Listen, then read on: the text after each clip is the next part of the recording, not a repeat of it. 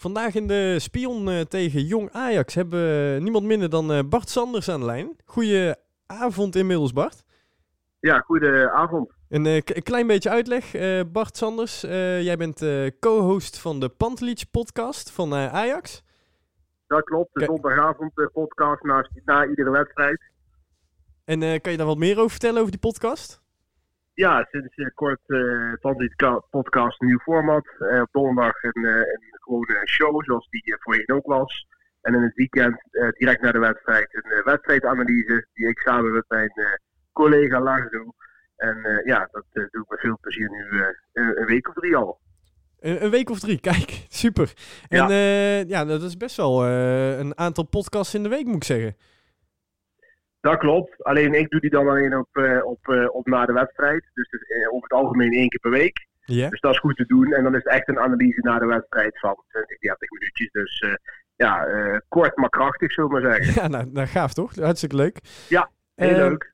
En we belden jou natuurlijk omdat wij wat inlichtingen willen over onze aankomende tegenstander, Jong Ajax. Ja, Ja. als we kijken naar de jeugdopleidingen van de laatste jaren, dan is Ajax toch wel de groeivijver van Nederland, hè? Ja, correct. Eh, Jong Ajax is een, eh, wat je zegt, is inderdaad een vijver van talenten. En eh, ja, ook de laatste twee jaar heel goed gedaan in de, in de keukenkampioen-divisie. Dus ook dit jaar verwacht ik dat ze hoge ogen zullen gaan gooien. Al hebben ze een hele stroeve stad start gekend. Maar inderdaad, veel talent. Ja, want eh, als je gewoon al kijkt wat er eh, eh, vast in de selectie speelt al. Hè, en Max de Waal is supertalent natuurlijk. Kjell Scherpen die was gewoon een van de betere keepers van de eredivisie bij Emmen. Dat, dat staat daar gewoon allemaal al in het veld. Ja, dat klopt. Het is wel elke week afwachten wie er allemaal in het veld staan. Ook voor vrijdag is dat weer afwachten. Want op zich zit er wel een groot verschil tussen talenten. Je hebt de groep die heel vaak bij, eh, bij het eerste aansluit. En dan praat ik over een Ekkelenkamp, Noah Lang, Divine Ranch. Dat soort spelers. Kjell Scherpen, de derde keeper. Die, eh, als die meedoen, ja, dan heb je als, als NAC zijnde wel een veel moeilijkere avond. Eh Traoré deed vorige week toevallig nog Ja, mee. Ja. Superspits. Ja, als die meedoen, ja, dan krijg je als NAC een zware avond. Kijk, doen die allemaal niet mee, en dat is denk ik ook het voordeel van NAC aanstaande vrijdag. Op vrijdag doen vaak die talenten minder mee. Omdat die dan in het weekend met Ajax 1 meegaan. En eh, kijk, als je maandag speelt, dan gaan de spelers die niet mee hebben gaan in het weekend automatisch wel meedoen bij eh Jong Ajax. Ja, want als ze op de bank hebben is. gezeten, eh, als ze op de bank hebben gezeten dan, en niet spelen, dan mogen ze nog bij Jong Ajax opgesteld worden, toch? Exact. Dus dat is het voordeel denk ik ook voor NAC voor vrijdag. Ehm, ja, het is echt afwachten wie er voor NAC speelt. Maar bijvoorbeeld Kenneth Taylor, dat is toch wel echt de speler bij Jong Ajax op dit moment. Nachi waar over het algemeen ook. Zeer groot talent. Ja, Alleen die heeft het behoorlijk lastig op het moment. Eh, dus ja, het is afwachten wanneer die weer zeg maar, de stijgende lijn gaat pakken. Ja, want eh, als je gewoon al kijkt, de Brian Broby, Sontje Hansen, dat zijn ook niet de minste namen eigenlijk die Nee, wij het tegen staan. allemaal, eh, ja, het zijn allemaal grote talenten. En Son Jansen is eh, lange tijd eh, nu eh, uit de rugby met een blessure geweest. Of afwezig in ieder geval. Eh, dus ik weet niet of die eh, vrijdag zal spelen. Maar Unuvar, Taylor, Robbie, ja, dat is wel de verwachting dat die zullen spelen, ja. En hoe, hoe leeft dat nou, zo'n jong elftal bij Ajax? Eh, onder de Ajaxide, de, de echte Ajaxide denk ik wel. En ook vooral de, de mensen die graag naar de jeugd kijken, leeft dat wel aardig. Ik kijk er regelmatig naar. en zeker ook omdat voorheen vaak de wedstrijden bij Jong Ajax, in de vooral in de tijd met Frenkie de Jong, Nouri van de Beek.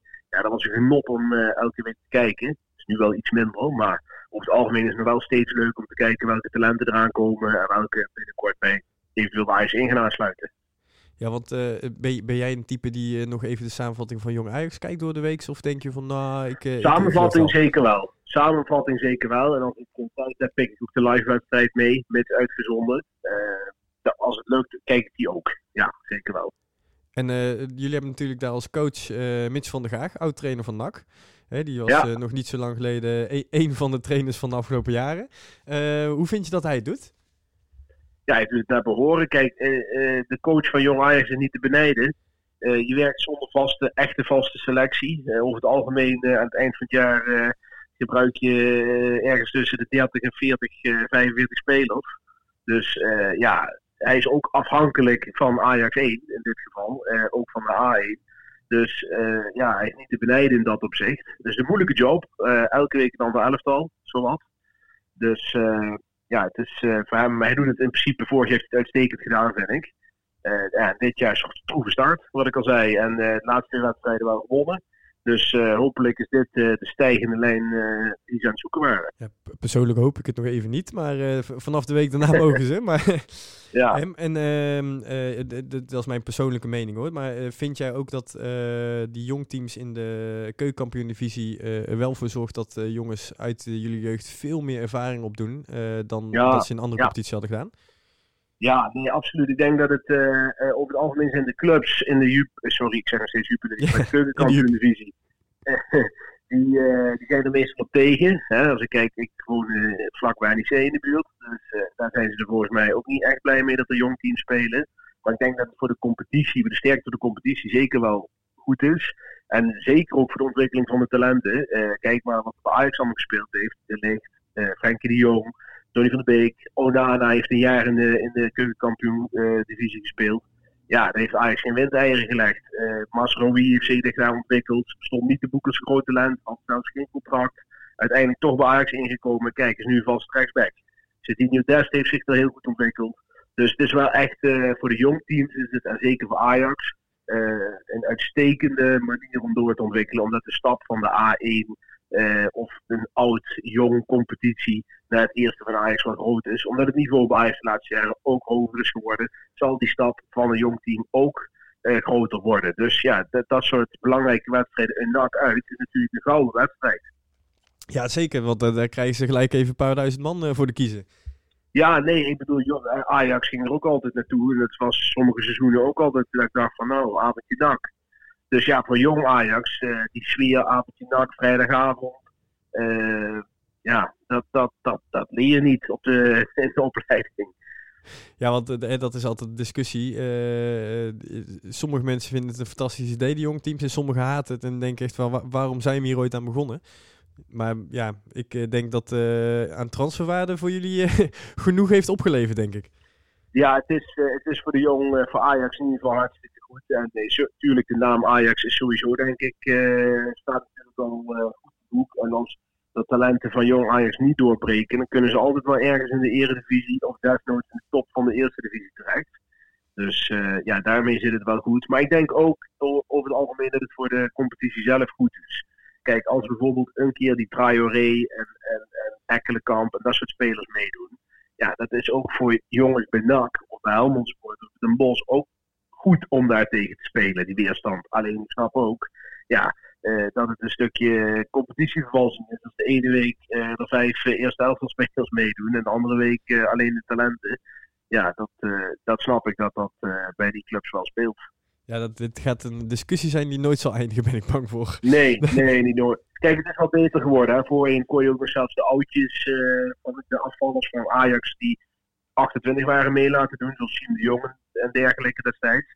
Nou, gelukkig is dat afgeschaft. Volgens mij is het nu tot uh, eh, 23, dacht ik. Dus dat is wel goed.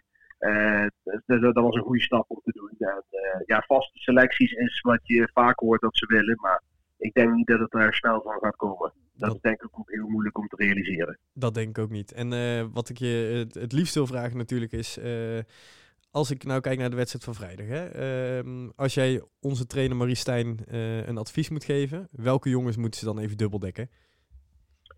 Nou ja, Kenneth Taylor is de regisseur op het middenveld. Uh, dat is een hele belangrijke speler. Uh, ja, Nachi als die de vorm krijgt te pakken die hij vorig jaar had, dan kun je daar ook best wel een, mannetje op zetten. Ja, dat zijn toch wel over, het algemeen van de vaste kern die bij Jong Ajax zitten wel de twee belangrijkste spelers. Giovanni is een nieuwe speler, Braziliaans talent. Doet het ook steeds beter. Heeft heel lang niet gevoetbald. Dus die is heel lang. Dat was in verband met, met, met zijn bij zijn Braziliaanse club en dergelijke. Heel complex verhaal. Maar hij heeft de tijd niet gespeeld en die begint steeds meer wedstrijdritme te krijgen. En daar zie je ook wel dingen bij dat je denkt van nou die kan wel wat. die staat denk ik rechts voorin of centraal op het middenveld voor vrijdag. Dus dat zijn wel de, de eye-catchers, denk ik, ja, voor, uh, voor komende vrijdagavond. Nou, Marie Stijn, als je me aan het terugluisteren bent, uh, je weet alvast, je hebt nog genoeg tijd om je op voor te bereiden. Ja, ja, nee, zeker. Kijk, het is, uh, ik hoop natuurlijk dat Ajax wint. En zo het, het maar ja, goed, een avondje NAC in Breda. Ik zag dat NAC ook al vier keer, uh, vier keer tegen jonge teams heeft gespeeld dit seizoen. Nou, ze hebben vijf gewonnen. Uh, vijf hebben gespeeld, vijf gewonnen. Jong Ajax heeft een hele moeilijke start gehad.